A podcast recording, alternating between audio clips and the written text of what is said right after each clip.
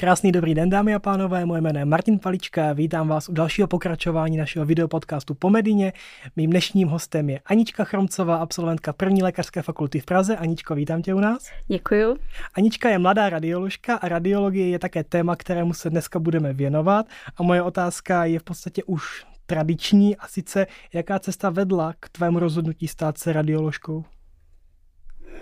No, tak eh, já jsem takový člověk, který ho zajímá uh, spousta věcí. Uh, na škole vlastně uh, mě zajímal skoro každý obor, který jsme tam měli. Původně, původně jsem chtěla být patolog a jak vlastně to jde těma ročníkama ty, ty obory, tak pak jsem chtěla být dlouho uh, pediatr, pak jsem chtěla být uh, praktický lékař a ginekolog a nakonec jsem se teda rozhodla pro radiologii.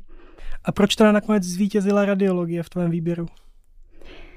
Jo, tak já jsem na to rozhodování šla teda vylučovací metodou, uh, protože vždycky jsem měla sjednaný nějaký extra stáže v těch oborech, které mě zajímaly v průběhu toho studia a uh, vždycky tam bylo něco, co mi prostě na tom oboru nakonec vadilo. Třeba u ginekologie jsem se hrozně bála um, takového to, že tam hodně často dochází k právním sporům, za který třeba ten lékař ani nemůže.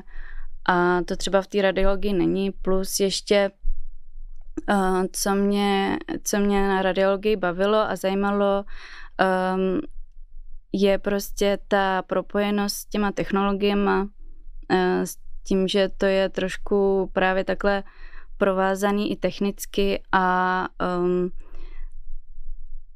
taky prostě práce s těma obrázkama, no, protože já jsem, um, já vlastně si maluju doma, um, nebo teď ne, ale um, dlouho jsem malovala a prostě nějak, mám s nějakým způsobem vztah k těm obrazovým jako věcem, no. Mm-hmm.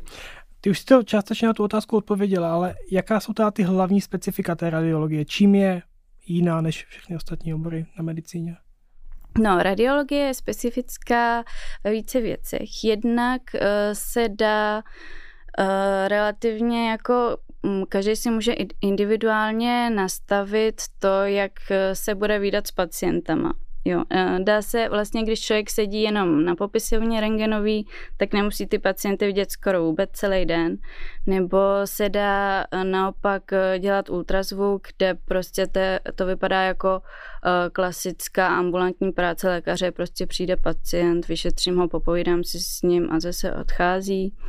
A nebo se dá dělat vlastně i intervenční radiologie, radiologie, která je spíš eh, jako směřovaná do eh, takového chirurgického jako prostředí. Takže tímhle tím způsobem to je dost specifický a plus taky tím, jak se hrozně rychle vyvíjí, protože vlastně za ty poslední desítky let se ten obor úplně proměnil. Eh, teď je to třeba skladba těch vyšetření úplně jiná, než byla původně a i ty vyšetření vlastně v celém tom diagnostickém procesu zaujímají úplně nový místa. Co je dneska dominantní zobrazovací metodou v radiologii? No, to je otázka, těžká no. otázka. to je těžká otázka. Vůbec nejčastější vyšetření, který se dělá, je rengen plic. A uh, ultrazvuky jsou hned další. To jsou vlastně takové vyšetření, kterých se dělá hodně, protože jsou do určitý míry i jako screeningový, vlastně začíná se tím hledání eh, vlastně těch patologií a nebo se dělají i třeba preventivně, že před operacem a, tak. Um, takový ty vyšetření, které jsou um, nějakým způsobem nechci říct specializovanější, ale prostě už jsou zaměřeny na nějakou konkrétní věc, tak těch je míň. A jsou to i vyšetření, které třeba trvají díl nebo mají uh, větší radiační zátěž, takže se jich nedá dělat tolik, musí se přemýšlet, komu se indikují, tak to jsou třeba CT. Že? A pak jsou specifické obory jako neuroonkologie, kde se bez magnetu ani, ani nehneme v podstatě. Dobře, půjdeme dál. Jaké byly tvoje začátky v praxi, úplně ty první dny? No, tak moje začátky byly krásné, musím říct. Já jsem se hrozně těšila, až dostanu uh, ten svůj, tu svoji kartičku lékař a ten bílej plášť, až nahodím a půjdu do té praxe No, tak to, z toho jsem byla hrozně nadšená, plus ještě teda musím říct, že jsme měli úplně super skupinu jako kolegů. Um, my jsme fungovali jako takzvaní mladoši, um, takže jsme se spolu bavili o tom, co nás trápí, pomáhali jsme si s tím, uh, co je potřeba, jak dělat s učením se vlastně i radiologie, takže to bylo moc hezký. A co byly ty to, co vás trápilo, ty jsi to v podstatě řekla, že jste, se, že jste řešili to, co vás nejvíc trápí. A mě to zajímá, jako co jsou ty, ty vstupní překážky, které v podstatě mladí radiologové překonávají při nástupu do praxe.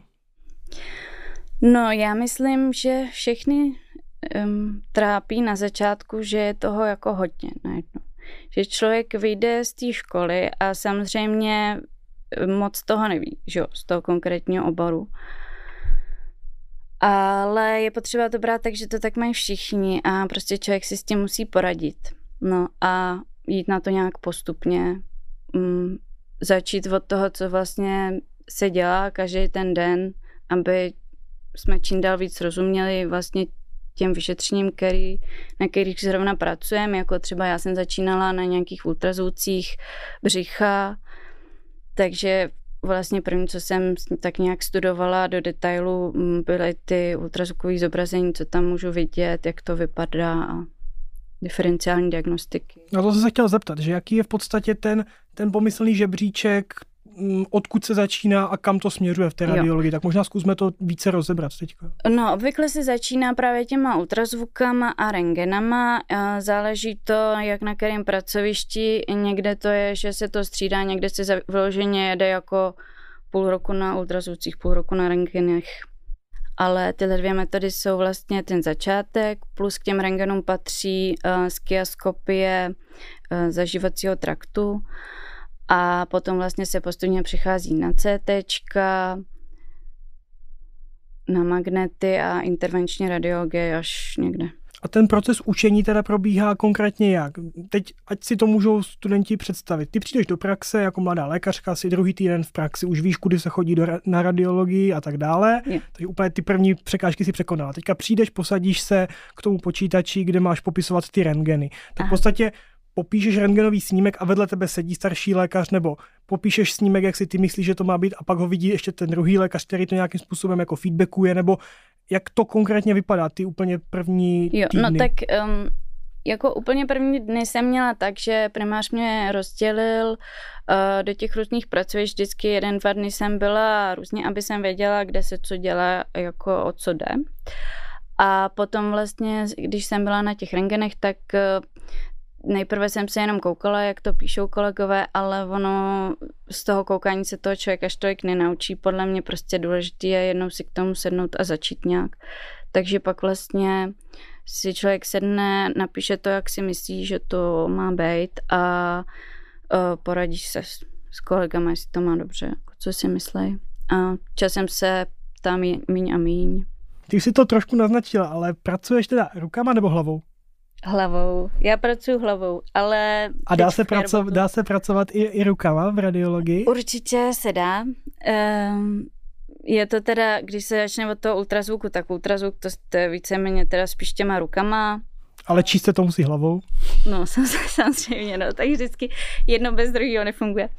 Ale uh, tak ultrazvuk je spíš takový jako manuální, na CTčkách eh, spíš hlavou, ale taky tam jsou jako různé biopsie pod kontrolou uh, i CTčka a uh, pak jako z těch víc manuálnějších spíš to je ta intervenční radiologie. Uh, tam prostě se pracuje nějakým způsobem pomocí katetru, který se zavádějí do eh, cévního systému a tím se buď eh, embolizuje, buď jako přívod cévní k nádorům, nebo se může embolizovat, když něco hodně krvácí, nejde to zastavit, nebo se tím dělá lokální trombolýza, když je třeba mozková mrtvice. A takovýhle charakteru věci, to znamená, jako když to tak jako vezmeš, tak eh, vstoupí se do toho těla takovou malou, malou um, malým prostorem, ale ten výsledek pro toho pacienta je jako obrovský a taky ta preciznost tam jako musí být velká, je to o zkušenostech jako všechno v medicíně. Hmm. Pojďme si ještě povědět, čemu všemu se teda jako radiolog můžeš věnovat. Ty už si to vyjmenovala, že v podstatě ty, ty možnosti jsou široké a je to od ultrazvuku, rentgenu přes CT, magnety až po tu intervenční, hmm. ale není to všechno a v tvém případě konkrétně to není všechno, tak čemu dál se, se dá jako radiolog, čemu všemu se jako radiolog ještě můžeš věnovat?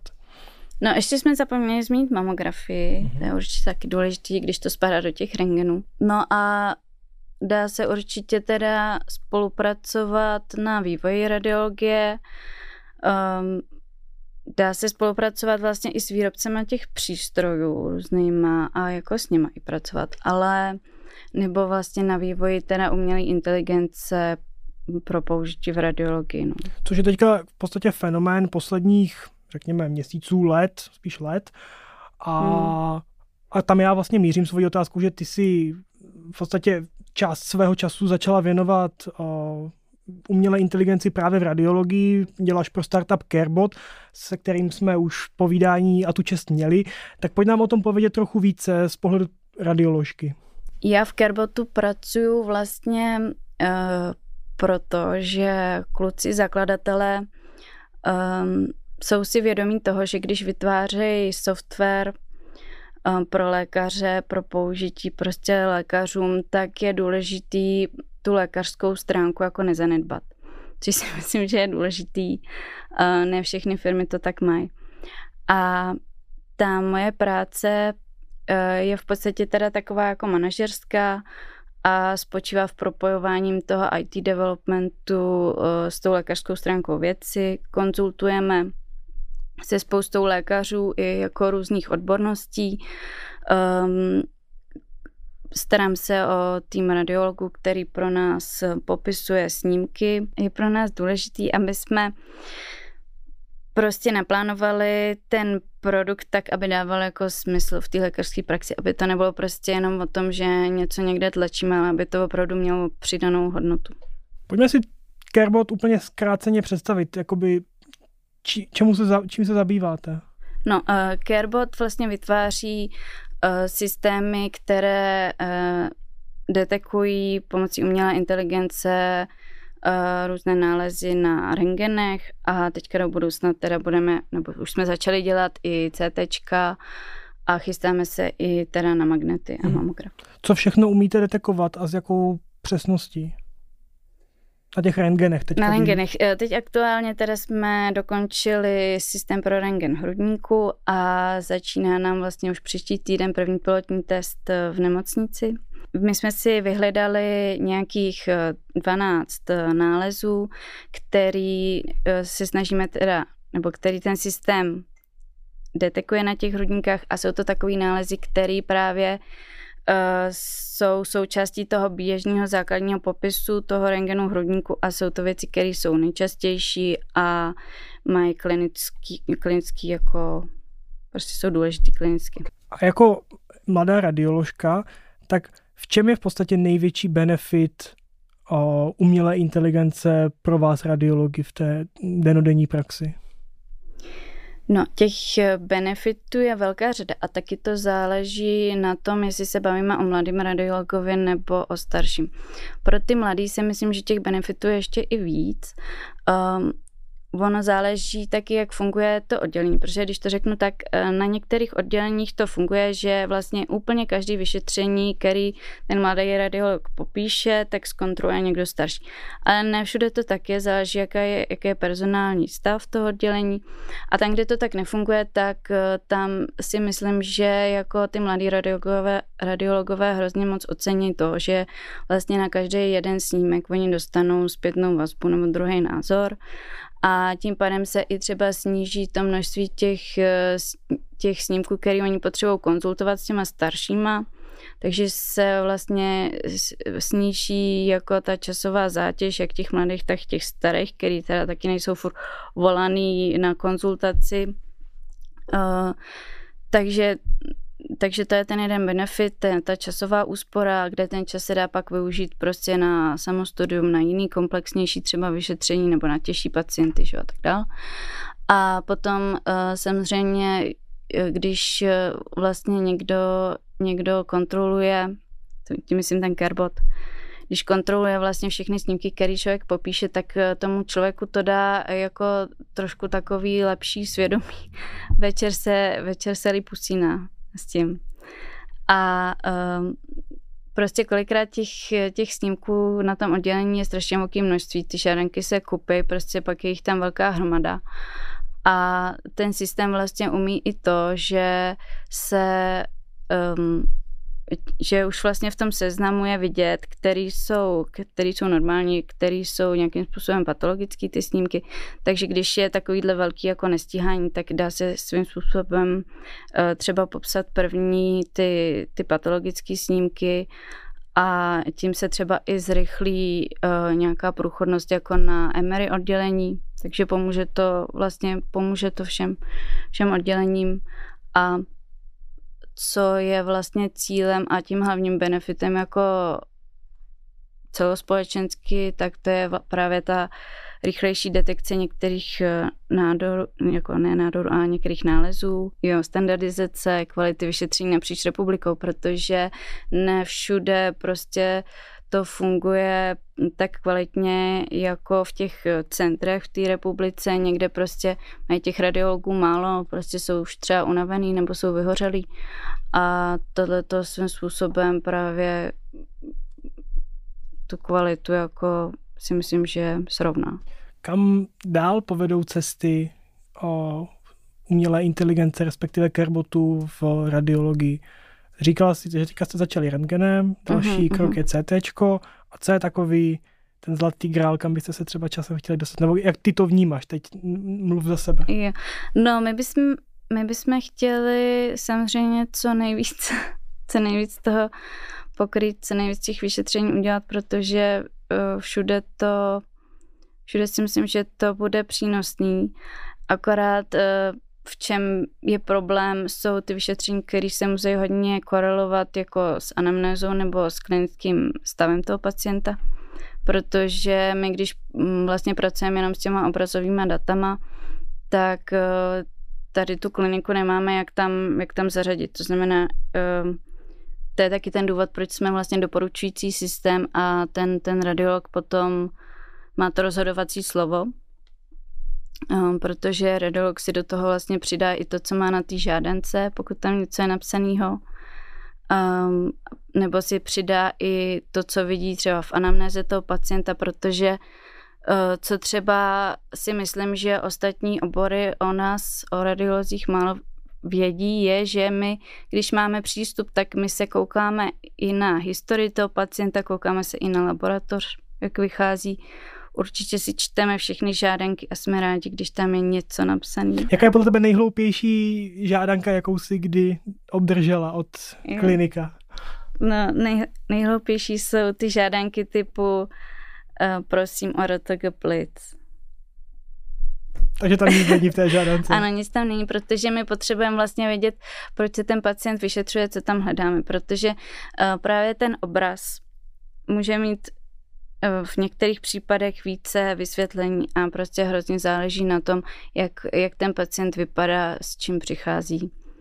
A my právě um, málo kdo to asi tak vnímá a je to škoda, protože si myslím, že radiologové by kolikrát mohli hodně pomoct v tom diagnostickém procesu svojí konzultací, protože my si zajímáme právě komplexně i o toho pacienta a řešíme tu diferenciální diagnostiku. To znamená, z tohoto vyplývá apel na nejenom mladé lékaře, ale všechny lékaře, kteří indikují radiologické ano. vyšetření. Prosím, vyplňujte žádanky ano. a pište tam co nejvíce relevantních pište informací. Pište tam, co chcete vědět, co chcete nalézt. O, mám z tebe dojem, že nejsi úplně rozhodnutá, jakým směrem se více nebo preferenčně budeš ubírat v budoucnosti, tak kde se třeba vidíš teďka za těch pět let, když se na to zeptám? No, eh, to je těžká otázka. Já jsem měla vždycky svůj život eh, nalajnovaný hrozně přesně. Jako já jsem si dělala takový plány, co budu dělat za rok, co budu dělat za dva roky. ale mateřství mě naučilo, že už takhle nepřemýšlím a uh, víc uh, se snažím tak nějak reagovat na to, co je a pocitově se řídit, takže teďka nedokážu říct. O, co se týče radiologie, tak já osobně vnímám jako ohromnou výhodu toho, že v podstatě radiologie je na každé nemocnici, že v tomto máte ohromnou volnost, že v podstatě, když se člověk jako nedohodne s někým na pracovišti A, tak může za týden pracovat na pracovišti B. Je to správná představa, nebo se mýlím? No teoreticky ano. Eh, záleží taky na tom člověku, jestli třeba nechce se specializovat zrovna na něco, co na tom druhém pracovišti nedělají, protože ne všude se dělá všechno. A taky každá nemocnice, jak jsem zjistila, je trošku specializovanější na některé třeba vyšetření i podle toho, co se dělá jakoby obecně v té nemocnici. Že třeba v, v, někde se dělá víc eh, nádorů mozku, nebo je tam neurochirurgie, tak ze radiologie je víc zaměřená právě na ty mozky. A někde třeba je pediatrie, tak tam je i dětskou radiologii, někde ne. Takže i podle toho to záleží. Rozumím. O, jestli se můžu zeptat, zajímalo by mě tvé platové ohodnocení a možná srovnání, a teď to asi, protože pracuješ na part-time job, tak srovnejme možná to, tu hodinovou, tu hodinovou odměnu, řekněme toho soukromého nebo startupového a, a veřejného sektoru, kde jsou ty tabulky. Jo, no tak já um, si myslím, že to mám jako tak zhruba stejně nastavený. Jak je to se službami na radiologii? Slouží se, no? Slouží se. Od kdy se zhruba slouží na radiologii? Nebo v kolika lidech se slouží? No to hrozně záleží na pracovišti. Někde dokonce si myslím, že ani nemají radiologa jako, v, jako přítomního v noci, že, nebo jsou třeba na dálku, že můžou, můžou sloužit z domova. Někdo to tak dělá, to je obrovská výhoda. A uh, no jak jde, ale u nás to v nemocnici teda bylo, že byl vždycky jeden starší, jeden mladší. Je radiologie konkurenčním prostředím nebo není? Tak jako zdravě. Zdravě. Takže neřežete si podpatky s kolegyní. ne, ale já si myslím, že to jako není v žádném oboru tohleto. Ty jsi zmiňovala, že některé obory, které si zvažovala, tak jsou časté, nebo je u nich typické to, že jsou lékaři žalováni často za mm-hmm. své pochybení, ať už bylo či nebylo. V radiologii toto nehrozí, nebo je to méně časté podle tebe? No, určitě to hrozí, tak hrozí to asi všude, ale já si myslím, že v radiologii ten člověk je jako tak víc schovaný jako radiolog, že my jsme součástí toho diagnostického procesu, ale nejsme tak jako úplně první na ráně, koho si ty pacienti vyberou, pak jako koho budou vinit. A samozřejmě, když někdo pokazí, když někdo nevidí něco, co měl vidět, co na tom obrázku jasně je a, a nevidí to, tak samozřejmě. A jaké jsou podle tebe nejdůležitější vlastnosti lékaře, Aničko? A druhá otázka bude, jaké jsou nejdůležitější vlastnosti radiologa? No tak eh, nejdůležitější vlastnosti lékaře si myslím, eh, že jsou tři. První je eh, nejdůležitější, si myslím, že aby to člověka bavilo. Protože um, jedině tak vlastně člověk může se dál v tom oboru vzdělávat a tak nějak se držet jako s dobou, um, držet krok s dobou.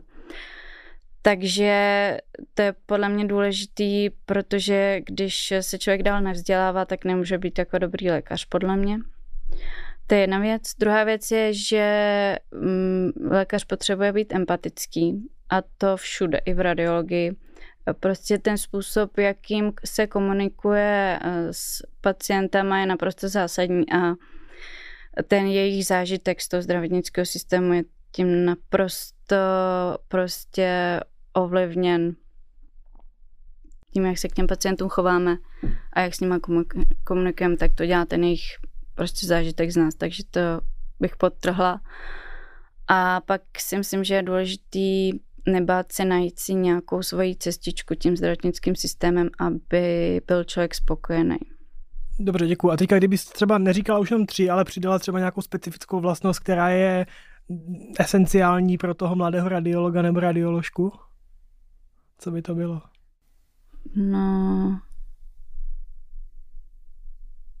Radiolog určitě musí um, se nebát z těch technologií a práce s nima. No, nesmí to být jako technický antitalent, co se týká i práce s počítačem a s různýma programama.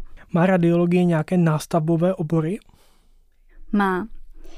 A my máme vlastně dětskou radiologii, intervenční radiologii a neuroradiologii. Čemu dalšímu se věnuješ, Aničko? Ať už ve svém volném čase, nebo i mimo něj? Já teď, já teď nestíhám absolutně vůbec nic, kromě práce a dětí. Eh, kdo má dvě malé děti, prostě pod dva roky, tak mi rozumí. A um, dříve jsem ráda malovala a běhala, ale doufám, že se k tomu ještě někdy budu mít šanci vrátit, nebo doufám, že aspoň se někdy ještě vyspím znovu. a kdyby si měla říct ze svého oboru, tedy z radiologie, to nejlepší a nalákat potenciální zájemce o tento obor do, do, do řad svých kolegů, tak, tak co bys jim vzkázala? Co byly ty hlavní důvody, proč ty se šla věnovat radiologii? No, mně se, mně se líbilo právě uh, to, co jsem říkala na začátku, že si tam můžu nastavit ten kontakt s těma pacientama podle toho, jak já budu chtít. A pak se mi líbila právě práce s těma strojem a mně to přijde hrozně zajímavý, když prostě člověk si může pustit tu mašinu a teď jako víte prostě, co se tam zobrazuje a ostatní lidi to třeba úplně nevědějí nebo jako nevyznají se v tom obrázku. A přijde mi taky hrozně jako skvělý um, když člověk jako projíždí to CT a vidí přesně tam ty detaily v tom těle, a, tak tam, to mi jako přijde úžasný a líbí se mi to, že se můžeme právě takhle koukat do těch pacientů. Jaké by bylo tvoje závěrečné poselství nebo vzkaz studentů medicíny? No, já bych jim eh, chtěla vzkázat určitě, aby eh, využili tu možnost, kterou na fakultě mají, že mají vlastně šanci poznat eh, spoustu oddělení a spoustu nemocnic, kde se co jak dělá, mají šanci se setkat s těma lidma a promluvit si s nima o těch oborech. A protože vlastně nikdy už potom v budoucnu nebudou mít takovouhle šanci, jako dozvědět se o každém tom jednom oboru takovýhle detaily z praxe. Takže to bych určitě doporučila, aby všichni si zařídili co nejvíc stáží můžou, aby měli oči otevřené. A druhá věc, co bych chtěla vzkázat, aby si užili studentský život. Tak jo, to je pěkné poselství na závěr. Dámy a pánové, to byla Anička Chrobcová, radioložka, pracující také částečně ve startupovém prostředí, ukázala nám nebo pověděla nám o tom, jaké jsou možnosti, jak se dá medicína kombinovat. Já ti za to moc děkuji, díky za tvůj čas. Já děkuji. A díky i za váš čas a budu se těšit na vaši případnou zpětnou vazbu a těším se na brzkou viděnou. Naschledanou.